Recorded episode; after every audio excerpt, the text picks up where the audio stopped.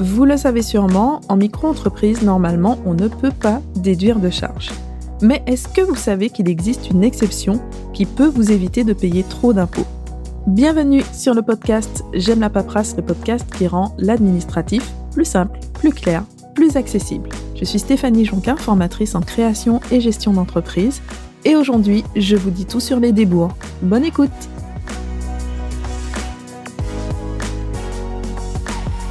Comme on l'a dit en introduction, le principe, c'est qu'en micro-entreprise, on ne déduit pas de charges. Le fonctionnement est très simple. Tout est calculé sur la base du chiffre d'affaires, les impôts comme les cotisations sociales. Donc pour ça, des taux particuliers sont appliqués directement au chiffre d'affaires. Pour calculer l'impôt, on peut opter pour le versement libératoire, qui consiste à payer l'impôt sur le revenu en même temps que les cotisations sociales grâce à un petit pourcentage qui va être appliqué au chiffre d'affaires.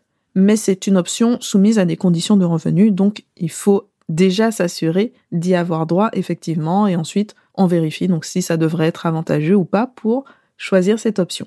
Sans l'option pour le versement libératoire, pour calculer l'impôt sur le revenu, le revenu imposable va être encore une fois directement basé sur le chiffre d'affaires.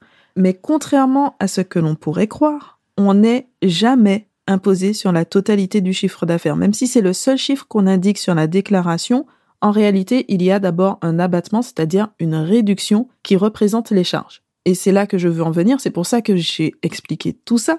C'est que du coup, la vraie particularité de la micro-entreprise, ce n'est pas qu'on ne peut pas déduire de charges. C'est un raccourci quand on dit ça, c'est que on ne déduira pas les vraies charges de l'entreprise, ces dépenses réelles elles sont bien prises en compte, mais elles sont prises en compte de manière forfaitaire avec cet abattement qui est de 34, 50 ou 71% en fonction de l'activité ou avec le pourcentage du versement libératoire qui l'intègre déjà d'une certaine manière, c'est adapté donc par rapport au taux. Donc voilà pour le principe général qui demande un peu de vigilance dans certaines situations particulières, comme les frais collectés par les plateformes de mise en relation ou encore par les services de paiement comme Stripe ou PayPal parce que ce sont des charges mais qui sont déduites en amont avant que l'argent arrive sur le compte bancaire. Et normalement, bah, ce n'est pas déductible non plus, en fait.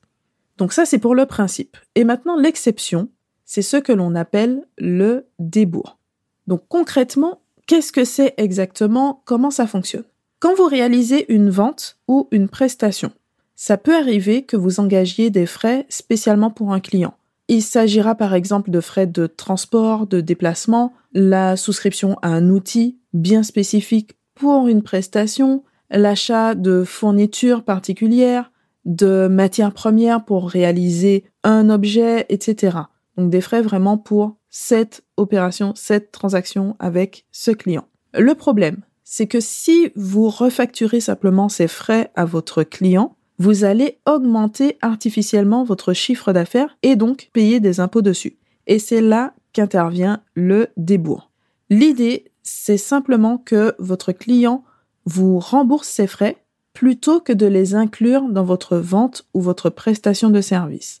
Et comme ça, ces sommes ne vont pas entrer dans votre chiffre d'affaires et donc vous n'allez pas payer d'impôts dessus. Il faut quand même faire attention à la nature des frais en question parce que, comme on l'a dit, comme ça doit être vraiment spécifique à cette transaction, il ne peut jamais s'agir de dépenses pour les besoins de votre entreprise qui servent à plusieurs clients ou encore d'investissement. Alors bien sûr, un dispositif comme ça, c'est encadré par la loi pour éviter les abus. Donc il faut respecter des conditions assez strictes pour que des frais puissent être effectivement considérés comme des débours.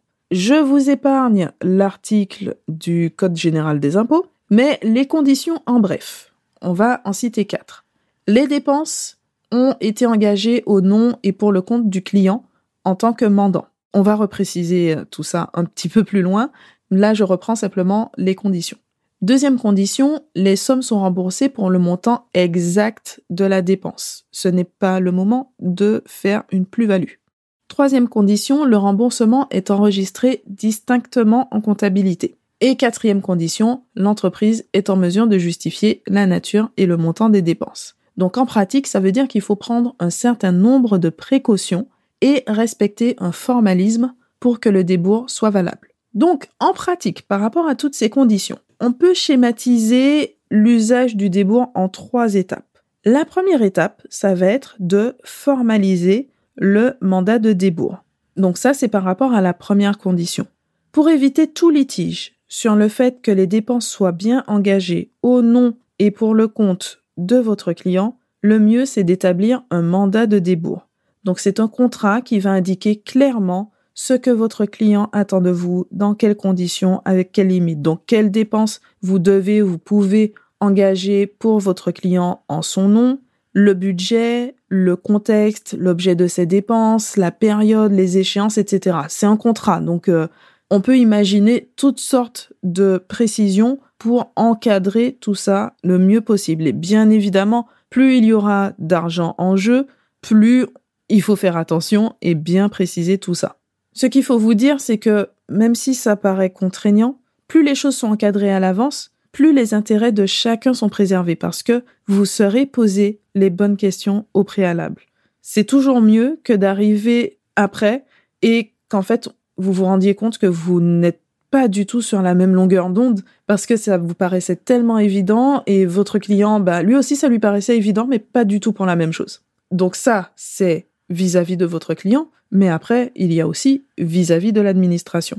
Donc ce qui sécurise le plus la démarche, c'est de réaliser un vrai contrat à l'écrit au préalable. Mais en réalité, la loi n'impose pas vraiment de formalisme particulier pour ce mandat. Ce qui est nécessaire, c'est que vous ayez clairement décidé de procéder ainsi avec votre client et forcément, ce sera toujours plus simple à prouver avec un écrit qui va permettre en plus de fixer les règles exactes. Donc, l'idée ici, c'est protégez-vous. Voilà. Ensuite, deuxième étape. Donc, vous avez réalisé, vous avez formalisé d'une manière ou d'une autre ce mandat avec votre client. Vous avez votre preuve au cas où vous avez défini toutes les conditions, ça c'est OK. Donc, deuxième étape, bah, vous réalisez la dépense. Au moment d'effectuer les achats, donc au nom et pour le compte de votre client, vous devez faire établir la facture au nom de votre client, puisque c'est pour lui. Et ça, encore une fois, ça va montrer que ce n'est pas pour les besoins de votre entreprise que vous réalisez cette dépense. Et ensuite, vous allez transmettre cette facture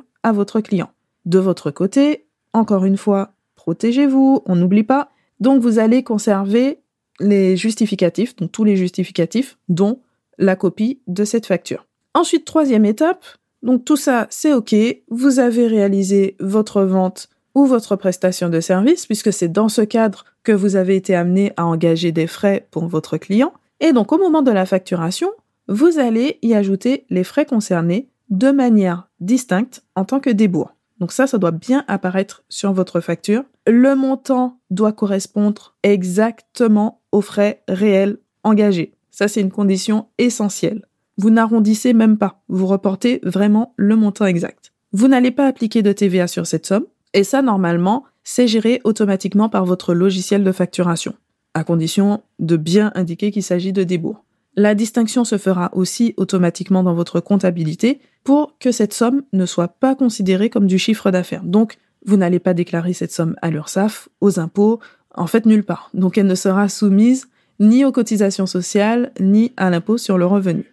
Et donc, on l'a dit tout à l'heure, lorsque vous envoyez votre facture à votre client, vous devez penser à y joindre la facture du fournisseur ou du prestataire, donc pour les frais correspondant au débours.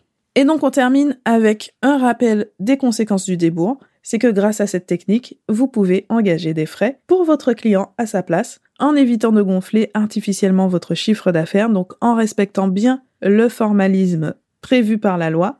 Lorsque votre client vous rembourse, cette somme ne représente pas du chiffre d'affaires, donc soumis ni à TVA, ni aux cotisations sociales, ni à l'impôt sur le revenu. Donc ça vous permet de réaliser ces achats, de vous faire rembourser de façon à ce qu'il s'agisse d'une opération neutre pour votre entreprise, tout en facilitant la relation commerciale et l'aspect vraiment pratique pour le fonctionnement de votre entreprise. Donc c'est vraiment un dispositif à connaître qui peut vraiment faire la différence selon votre activité. Merci d'avoir écouté cet épisode jusqu'à la fin, j'espère qu'il vous a plu. Comme d'habitude, Vous retrouvez la transcription complète de l'épisode sur j'aime où vous avez également les ressources à télécharger, la formation micro-entreprise, bref, toutes les ressources utiles dont vous retrouvez aussi les liens directement dans la description de cet épisode. Merci pour votre écoute et à bientôt pour un nouvel épisode.